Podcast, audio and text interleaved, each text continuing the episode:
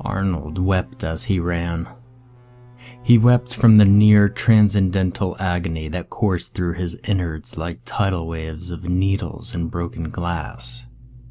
He wept when his tongue, already stretched beyond its natural limits, rubbed against his splintered teeth to taste the grizzled chunks of his infant daughter, whose soft flesh he had been forced to consume an hour ago.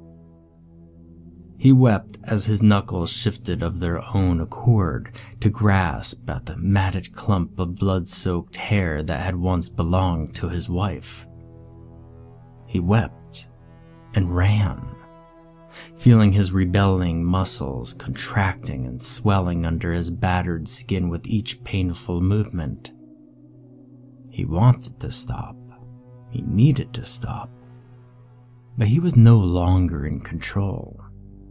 He was a prisoner, trapped and suffering within his own skin.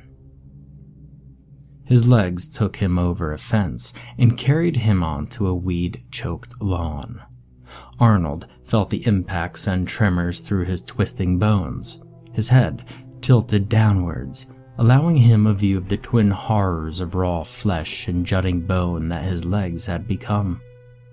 Arnold screamed in his mind and fought against the invisible shackles that bound him.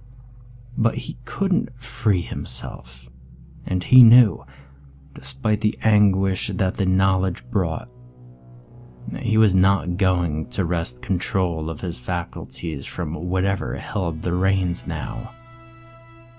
It, that's all his body was now, hopped another fence, and bolted past the grimy mirror that sat alone in a backyard much like the previous one, its head twisting towards it as it looked for a new meal. Arnold floated in his own mind like a rotting piece of trash in a dark pond, deaf and mute, but not numb or blind.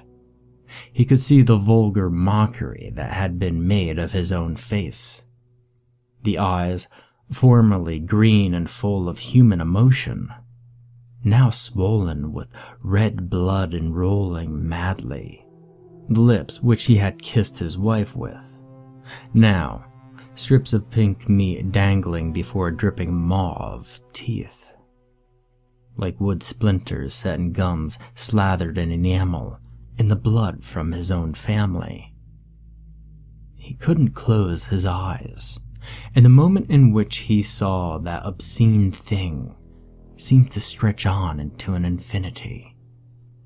Then, the moment finally ended and Arnold floated down into the depths of his own memories. He first remembered all the happy moments that he had shared with his wife and daughter, even if the former moments had been longer than the latter. Linda's beaming smile as he proposed to her, their first lovemaking session and the feel of her warm skin under his hands, the delighted tears that had welled up in her bright blue eyes as she told him that they were going to be parents. Arnold's body had made its way through the woods. The change in terrain, from soft grass and flat concrete to hidden branches and sharp stones, redefining pain.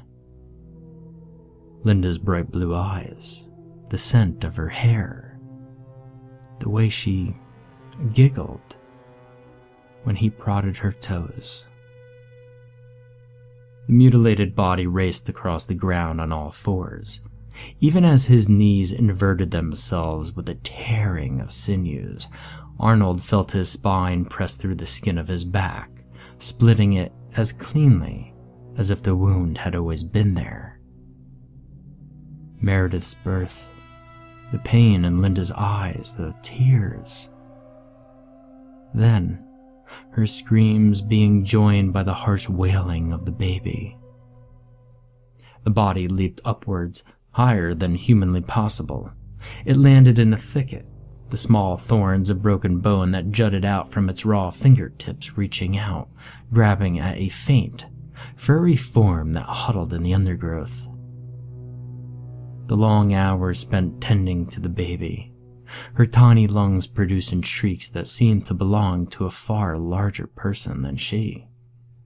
The looks of annoyance that he and Linda shared, looks that would be forgotten when Meredith smiled benevolently up at them from her crib.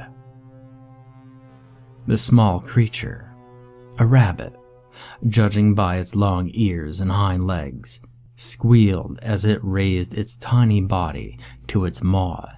Then came the crunch of tiny bones and the gush of hot blood. Linda, calling to him as he went off to work, feeling in equal parts guilty for leaving her with the baby and envious of the time that she would get to spend with her. Then, the dull grind of the office, in which a subtle pain began to prick at his stomach. The last of the rabbits slithered down the monstrous body's gullet to join Meredith, and what little of Linda it had been able to stomach. The pain in his innards grew steadily, but slowly.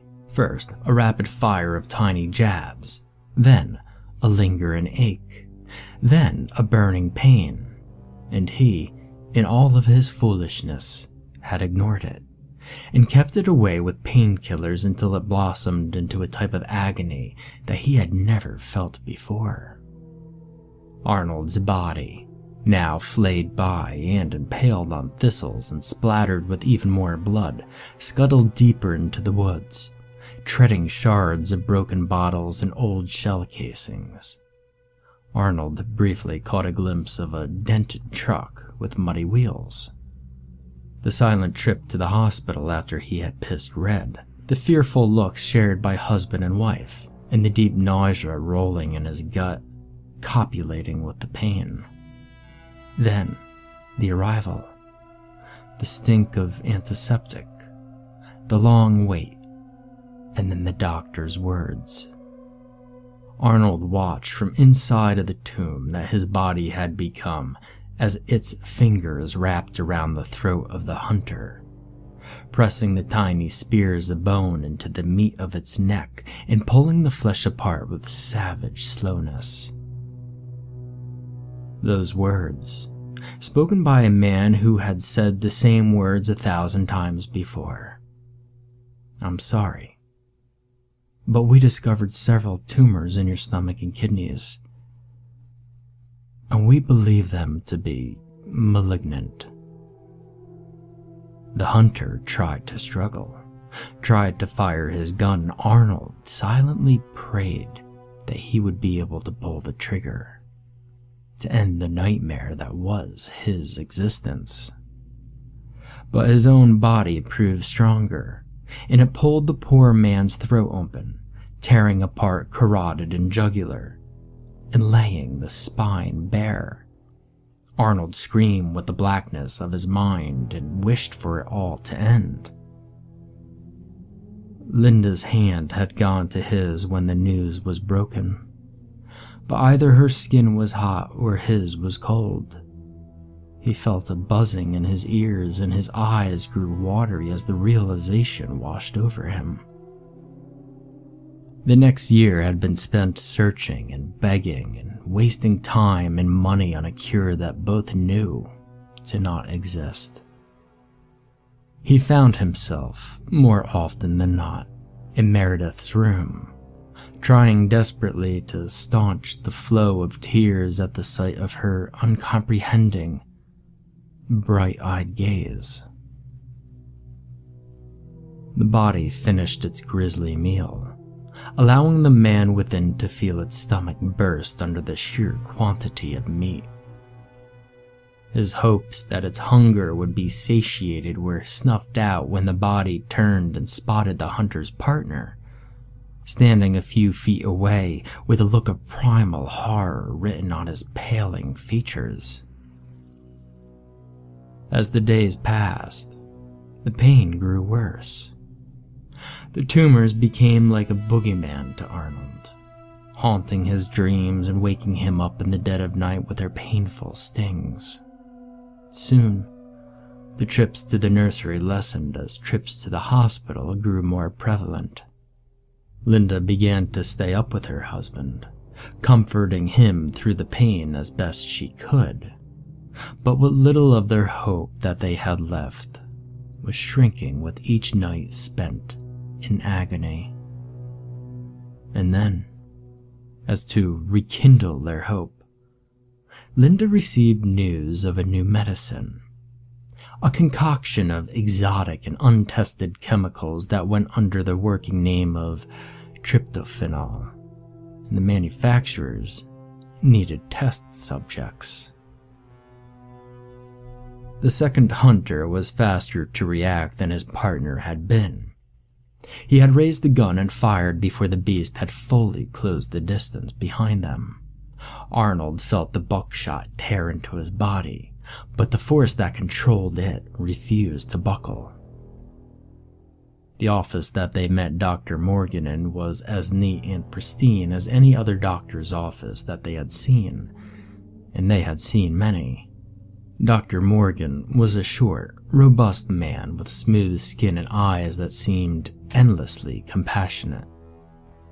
He asked them a few questions, took his blood pressure, and then escorted him into a bland, white room where a single table and cot sat with their metal parts gleaming like diamonds in the harsh fluorescent light.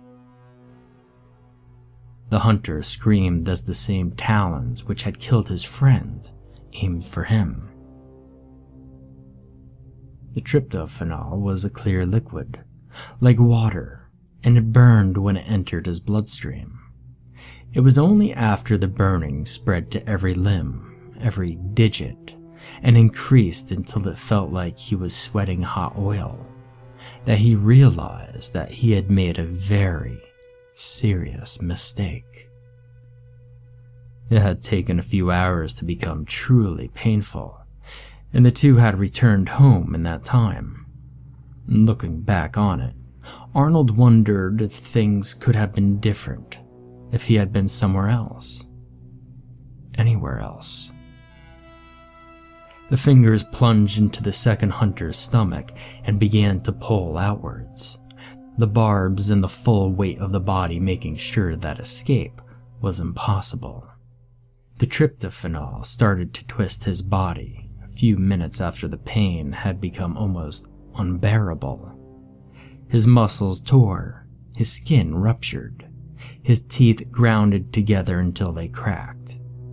His ligaments stretched in the throes of his spasms, and his mind grew hazy with hunger. The body limped away from its latest kill, gazing out at the world with Arnold's eyes looking for new meat. Arnold felt the body's hunger roll through his imprisoned mind like thunder. But he didn't care. He had found an exit, a way to block out the horror of what had happened to him.